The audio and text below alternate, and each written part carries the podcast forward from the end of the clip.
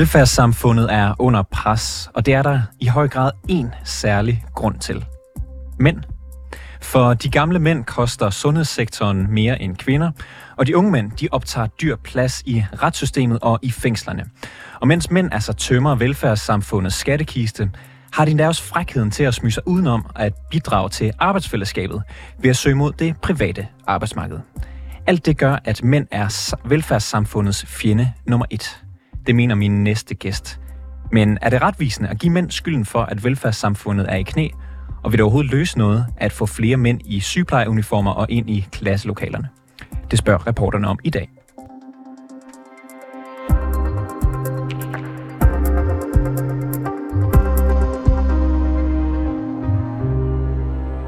Lawan Hiwanamo, velkommen i studiet. Jo, tak. Du er chef for politik og analyse hos Friday, og så er du arbejdsmarkedskommentator for politikken, hvor du tidligere på måneden har skrevet den her klumme med overskriften Den største trussel mod velfærdssamfundet er mænd. Ja.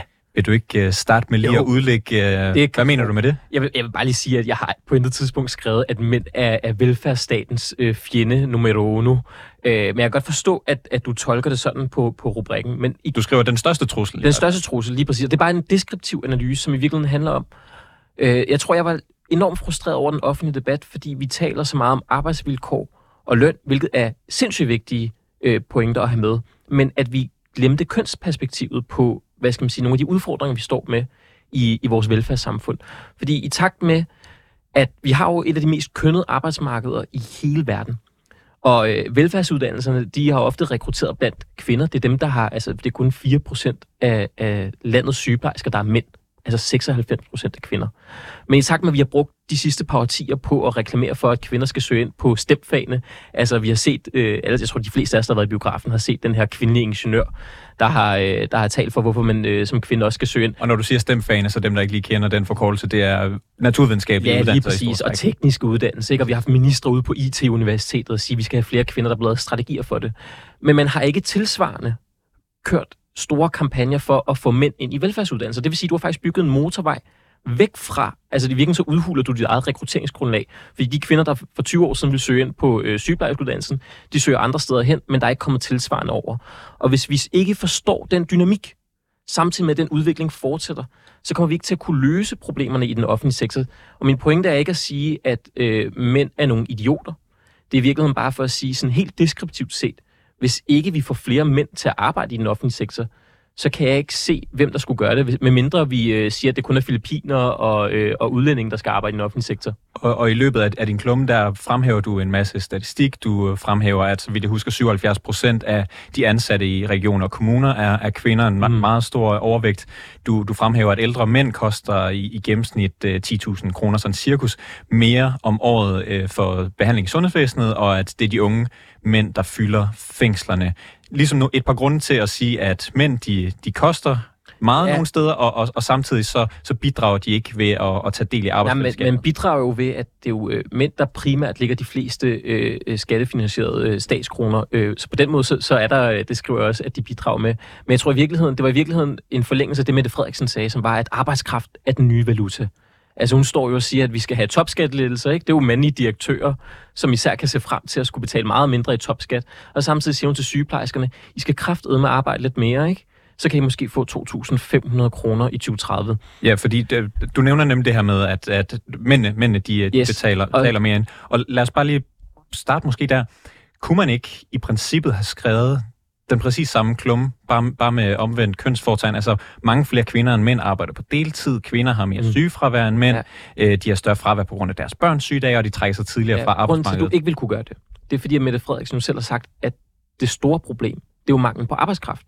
Altså, vi mangler folk til at lægge timer, og når vi kigger på, hvorfor er det, kvinder arbejder deltid, så en del af det er jo også, at øh, vi kan se, at kvinder tager en større chance derhjemme. Selv kvinder og mænd, der arbejder fuldtid, begge parter der er stadig kvinden, der tager øh, flere timers øh, børnepasning og rengøring end manden.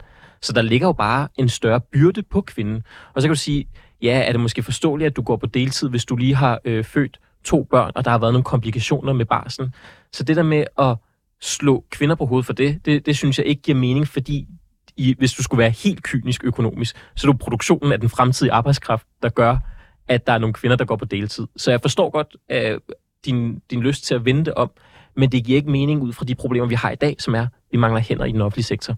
Men hvis man så til gengæld, nu, nu prøver jeg bare at spille ja. advokat her, hvis man så til gengæld øh, havde det omvendte, altså, så ville der jo mangle en masse mænd ud på det private arbejdsmarked til at finansiere ja, øh, alle de hænder, der nogle gange skal have løn Det forstår jeg godt, at du siger, men det er fordi, vi har en lidt ensporet måde at tale om mangel på arbejdskraft på.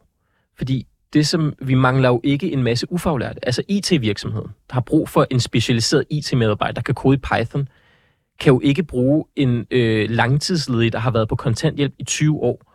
Altså sådan fungerer arbejdskraft ikke. Det vi har mangel på, det er jo kvalificeret arbejdskraft. Så hvis vi, jeg tror de fleste egentlig tænker over, at vi i dag har en halv million lønmodtagere i Danmark, der er ufaglærte. Og vi kommer til at have alt for mange ufaglærte i fremtiden, og vi kan se, at der er en overvægt af mænd, der er ufaglærte. Og jeg tror, vi bliver nødt til at kigge på, jamen, kunne vi få nogle ufaglærte mænd til at søge ind på sygeplejefaget? Altså, vi har jo også den her potentialegruppe på 43.000 unge, der står uden for job og uddannelse. Og vi kan bare se, når vi spørger de unge, hvad, hvad får jeg til at vælge uddannelse? Så taler de også om løn. Der, der spiller sig ind. Men halvdelen øh, siger også, jamen det her med, at hvis der er et fag, der er kvindedomineret, så har vi måske ikke lyst til det, fordi vi forbinder det. Det, det er stigmatiserende bare at tage det. Vi kan også se, at forskning viser, at hvis du er et minoritetskøn på en uddannelse, så er der større sandsynlighed for, at du dropper ud og mistrives. Så der er rigtig meget kultur i det her. Så, og, og det, jeg synes faktisk, at det er en fattig diskussion, vi har i dag i den offentlige samtale. Og øh, hvordan man ændrer den kultur, det kommer vi helt sikkert på øh, ind på senere i interviewet, fordi mm. det har du faktisk nogle, nogle bud på, som jeg tænker, vi skal gennemgå lidt. Inden da, så tænker jeg, at jeg gerne vil stille spørgsmål. Altså kvinder har jo, som du selv nævner, i overvis været i overvægt i pleje- og omsorgsfag og i mm. den offentlige sektor i, i øvrigt. Og øh, nu mangler der så hen, og du siger blandt andet, det er fordi mange kvinderne søger væk til STEM-uddannelser. Til blandt andet. Det er blandt også løn og arbejdsvilkår. Præcis, præcis. Er det mændenes skyld, at det ser sådan ud? Jamen, jeg synes, for mig giver det ikke mening at bebrejde mænd. Altså, jeg, jeg, jeg tror ikke, at der er nogen af os, der har gjort noget i ond hensigt. For mig ser det i virkeligheden en blind vinkel. Altså, det er jo først i de her seneste par år, at vi som offentlighed er begyndt at have en samtale om, hvad betyder køn egentlig for øh, bias og lønforhandlinger og alt det der. Så, så i virkeligheden så er det virkelig at sige, at i den her debat, så bliver vi nødt til at kigge på kønsperspektivet også. Kommer ikke til at kunne løse det øh, alene. Så, så øh, for mig er ligestilling ikke, at der er 50% mænd i den offentlige sektor. For mig er det bare, at der ikke er nogen unge mænd, som overhovedet ikke tænker på at blive sygeplejerske, fordi de forbinder det med stigma. Det er i virkeligheden at give frihed til flere unge mænd. Og så vil jeg bare lige pointere en lille ting. Det er jo ikke umuligt, den her øvelse, fordi i Sverige, der er, øh, der er det 12 procent af sygeplejerskerne, der er mænd, ikke? og i Norge er det 10 procent. Altså det vil sige, at, det, at der, der er øh, øh 200-300 procents flere mænd, altså andelsmæssigt. Så det er ikke en umulig øvelse, det her. Og, og vil du ikke gerne forklare, øh, hvorfor det overhovedet er relevant at se netop på køn, når man skal kigge på, hvordan vi øh, får arbejdskraft og hænder nok i fremtidens velfærdssamfund? Jo, fordi hvis, hvis, vi, øh, hvis vi ikke forstår, at der er nogle unge mænd, der fravælger overhovedet at overveje de her uddannelser, fordi de tænker, at det her det er et kvindefag, jamen så kommer vi jo heller ikke til at løse potentialet. I virkeligheden så får vi jo et meget bedre samfund, og altså en meget bedre arbejdsplads også, når det er de dygtigste, der søger de bestemte uddannelser. Men, men lad os sige, at jeg havde været lykkelig som pædagog eller sygeplejerske, men aldrig havde overvejet det, fordi jeg forbandt det med, at det gør mænd jo ikke. Så er det jo både velfærdssamfundet, der taber, men det er jo også mig som individ. Så jeg tror faktisk også, at det er i vores, altså også mænds interesse, at, øh, at, have, at åbne vores øh, øjne for, for nogle af de her muligheder. Så det, det er alle, der vinder. Der er, jo, der er jo meget høj beskæftigelse lige nu, hvilket er dejligt. Det betyder også, at hvad kan man sige, antallet af, af mænd, der vil så være at, at trække på lige nu i hvert fald, som, som det ser ud i Danmark, det, det, er ret, det er ret småt, altså i hvert fald hvis det skal være nogen, der, der ikke er i arbejde. Og, mm. og hvis man taler om, at arbejdskraft, som Mette Frederiksen har, har ligesom øh, været ude at sige, er den nye valuta, så, øh, så vil jeg måske citere Claus Hjort Frederiksen, der plejede at sige, hvor skal pengene komme fra? Mm. Men nu hvor det er arbejdskraft, der handler om, så kan jeg jo spørge, hvor skal mændene komme ja, fra? men når der mangler øh, i høj grad, altså vi kan se, at arbejdsløshedstallene, de stiger sådan marginalt lige for tiden. Ikke? Og når du siger, at der mangler øh, arbejdskraft, ja, men der mangler, når vi kigger på, øh, på brancherne, så er det specifikke brancher, hvor der er høj mangel. Øh, så, så på den måde, så tror jeg ikke nødvendigvis, at det vil gå ud over den danske vækst. Du glemmer også, at der stadig er, øh, jeg tror det er øh, 70-80.000 på, på, i, i kontant- og dagpengesystemet. Ikke? Altså der er altså okay mange hænder at tage af, og rekrutteringskrisen er også fordelt på geografi. Så det der med at sige, at det er et nulsumspil på den måde, at så er der en masse virksomheder, der ikke får den arbejdskraft, det forstår jeg godt, men det er måske også en lidt for hurtig konklusion. Men handler det her, bare, som jeg, bare så jeg forstår din, hvad kan man sige, flere mennesker ind i velfærdsfagene, handler det om lige nu, der er folk, der lige nu er i arbejde et sted, som skal et andet sted hen, eller handler det her om en fremtidig kulturændring, det, der gør, det, det kan man overhovedet man, ikke. Okay. Altså, fordi du kan ikke, du kan ikke hive en øh, ufaglært øh, tjener ind til at øh, arbejde på akutafdelingen på Rigshospitalet som sygeplejerske. Så det her, det handler i virkeligheden om nogle af de unge mænd, som kommer igennem uddannelsessystemet, som måske aldrig overvejer nogle af de her uddannelser, de kunne faktisk have gavn af det. Og når vi kigger på, hvor mange ufaglærte vi kommer til at have for mange af, jeg tror, der er en analyse fra A, der viser, at i 2030, på trods af mangel på arbejdskraft, så kommer vi til at have 59.000 ufaglærte, som ikke kommer til at nå at lave. Fordi der simpelthen ikke er brug for dem. Så det kunne også være at efteruddanne, altså sim- simpelthen sige, jamen, øh, vi ved, at der er en masse ufaglærte mænd, vi giver 110 procent i dagpengesats, mens I uddanner jer til sygeplejerske. Så nogle af de her ud, altså, og i virkeligheden laver en langsigtet indsats. Det, det er jo bare, øh, for mig at se, at det er en no-brainer at begynde at kigge i de veje. Øhm, du, du nævner det her med, at mænd øhm, bruger velfærdssamfundet, bruger det også øh, mere end kvinder, i hvert fald i de øh, dele, som, som du fremhæver. Hvorfor, hvad kan man sige, det, det skaber ligesom en eller anden præmis om, at man bliver nødt til at arbejde i velfærdssamfundet for at mm. bruge det. Hvorfor hænger det sådan sammen? Jeg dig? tror, jeg prøver at påpege et paradoks, som i virkeligheden er, at, øh, og jeg ved, ikke, jeg ved ikke, om hvis du laver en analyse af hele velfærdssamfundet, det har jeg trods alt ikke gjort. Jeg, jeg prøvede virkelig at finde tallene, men, men det er bare i virkeligheden at sige, jamen hvis arbejdskraft er den nye valuta, så kan vi sige, jamen der er nogle områder, hvor vi mænd trækker på utrolig stort mandskab fra velfærdssektoren, men det er et paradoks, at vi ikke gider arbejde i den. Det er uholdbart på lang sigt. Altså, og det er måske også fair nok at kræve en balance i det. Og det er i virkeligheden, altså man kan sige, rubrikken den største trussel mod velfærdssamfundet er mænd. Det er jo ikke ment som, at du og jeg som mænd øh, står med en kniv og dolker velfærdssamfundet. Det er virkelig også et forsøg på at råbe politikerne op og sige, I har en komplet blind vinkel, hvor I bliver nødt til at gøre noget, fordi lige nu så er der et kønsaspekt, som i virkeligheden øh, tynger velfærdsstaten enormt meget. Kunne man ikke, hvis man øh, var kynisk og kiggede på det med, med de økonomiske briller på, at sige, men øh, som, som de er nu, de er ude i det private arbejdsmarked, i hvert fald rigtig, rigtig mange af dem, øh, og, og der kommer flere kvinder derud. Øh, det er måske meget godt, så kan vi måske importere noget arbejdskraft, øh, der, der kan arbejde i velfærdsfagene, og så bliver vi i Danmark alle sammen rigere. Det kunne man sagtens. Altså hvis man, hvis man gerne vil åbne en sygeplejeskole på Filippinerne, hvor man har øh, danske undervisere, der underviser dem, og så jo, men det vil kunne også løse problemet, jo. Altså, det, det, det har jeg heller ikke noget imod, at man tænker i de baner. Altså, jeg har ikke noget imod udlandsk arbejdskraft på den måde, så længe de arbejder under ordnede vilkår. Det, man bare skal huske med det her med udlandsk arbejdskraft, det som sådan nogen som Lars Løkke sjældent fortæller, det er jo, at når du får en, der kommer og arbejder, så følger der ofte en partner med og nogle børn, og de repræsenterer jo også nogle udgifter. Så det, den, man skal bare have helheden med, hvis man vælger den løsning. Og øh, du har allerede været lidt inde på det, det her med det individuelle ansvar, du har sagt. Mm. Øh, du og jeg har måske ikke ansvaret for at gøre det her. Altså, er der ikke noget, jeg kan gøre? Jeg er journalistuddannet. Øh, jeg arbejder lige nu for et, øh, ja, hvad, hvad hedder det, en selvejende institution, der, der betaler af det offentlige. Øh, mm. Kan jeg gøre noget? Ja, man kan sige, I I kan prøve at øh, sætte fokus på området og interviewe nogle mandlige sygeplejersker. Eller, altså, man, man kan sige, jeg synes heller ikke, at 24 skal være et kampagneapparat for velfærdsstaten. Så på den måde, så synes jeg, jeg vil hellere have I uafhængige, øh, end at øh, I er øh, velfærdsstatens forlængede arm. Men jeg kan jo bare tage mig selv som eksempel, som er, jeg, jeg, jeg, min far er pædagog. Og jeg kan huske, jeg, jeg dengang øh, jeg var syg som barn, så kom jeg med på arbejde. Det var det, som gjorde man dengang. Øh, og så spurgte en af hans kollegaer mig, sådan, hvad kunne du tænke dig at være? Så tænkte jeg, det er sgu meget hyggeligt det her. Jeg vil gerne være pædagog.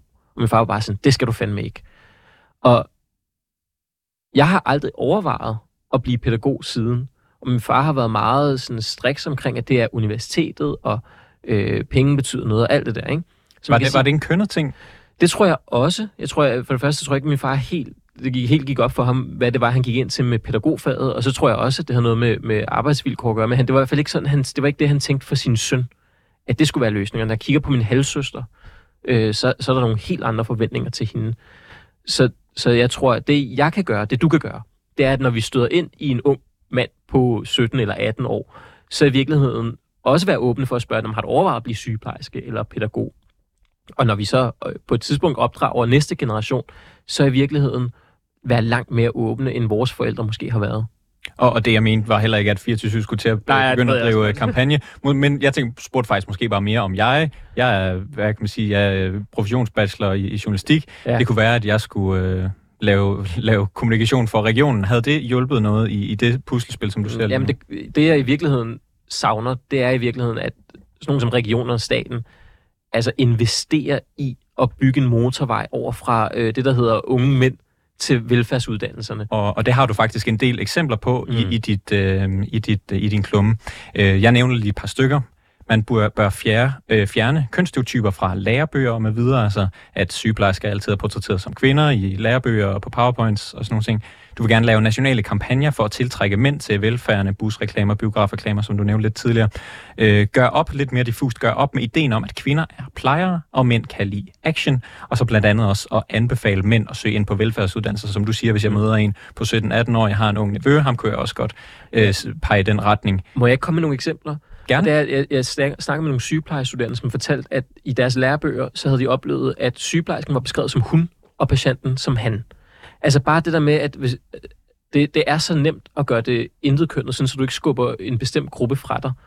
Altså det er virkelig nogle meget simple greb. Og så tror jeg også, det handler om, at øh, det der med, at action er for mænd, det er fordi, at når jeg så har oplevet, øh, prof, øh, jeg tror det var øh, Danmarks Professionshøjskoler, de lavede sådan et folkemødearrangement, hvor jeg var overstyr, og sagde de, vi forstår ikke, hvorfor der ikke er nok mænd. Der er jo masser af action og adrenalin og blå blink i det her fag. Hvor jeg bare var sådan et, oh my god, I, I bekræfter jo ideen om kønsstereotype fag. Altså, du er jo heller ikke blevet journalist, fordi du tænkte, at der er blå blink inde i det her øh, lydisolerede studie. Altså, den her idé om, at vi mænd, vi tænder på øh, en masse af action, den er fuldstændig forfejlet. Så der er også noget med den her voksne generation, der så endelig skal prøve at lokke flere mænd til, at de gør det på en forkert måde. Øh, men, men du nævner så fjerne kønsstereotyper fra lærebøger, lave Mm. nogle kampagner øh, og, og prikke folk på skulderen, som man møder på sin vej. Er det det, der kommer til at løse den her øh, massive mangel på arbejdskraft, som vi har i den offentlige sektor? For mig at se, så det er ikke, det er ikke den eneste løsning på nogen som helst måde. Altså, jeg tror, at det er mere en langsigtet strategi, som vi bliver nødt til at forholde os til, hvis vi vil lykkes med at have et velfærdssamfund i fremtiden. Så, så øh, jeg tror ikke, vi kommer udenom det her. Så må man bare sige, vi er jo lykkes med det på øh, DTU og på IT-universitetet med de her kampagner og få øget andelen af, af kvindelige studerende. Så i virkeligheden, så siger jeg jo bare, hør her, det vi har gjort for at øh, hive kvinderne over øh, i stemfagene, de naturvidenskabelige fag, kan vi ikke bare gøre det samme med velfærdsfagene? Det, det siger du godt nok, men så, altså, hvis man har i overvis forsøgt at få kvinder derover på stemuddannelserne, og så vidt som vi kan se, i hvert fald hvad vi har kunne se af tilgængelige data, på trods af det er antallet af kvin- kvindelige ansøgere stort set uændret siden 2005. Ja, Så er det realistisk at tro, at man kan rykke Øh, folk? Altså, der er sikkert kommet flere, fordi uddannelserne er blevet større. Det har jo ligesom været et politisk øh, mål at, at få dem større. Men hvis andelen af kvinder ikke er steget betragteligt, kan man så overhovedet ændre folks præferencer så nemt som med sådan nogle kampagner?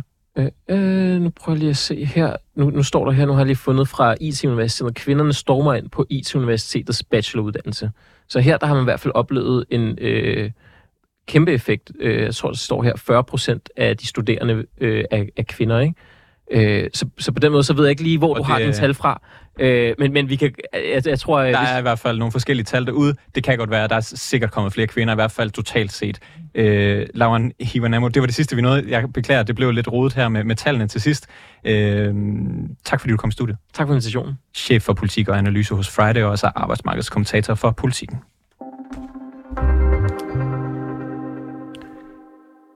Det var alt for reporterne i denne omgang. Historien her var tilrettelagt af Clara Edgar. Alexander Brøndum er producer, Simon Renberg er redaktør, og mit navn det er August Stenbrun.